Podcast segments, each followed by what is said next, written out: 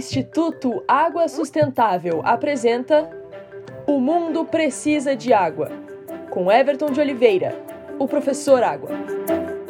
Empresas e governo alemães estão estudando o uso de hidrogênio verde vindo da água, combinado com gás carbônico sequestrado da atmosfera, para produzir metanol verde.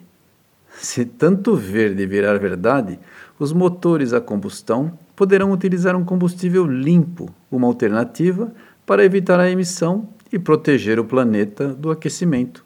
Esperemos que não dê em água.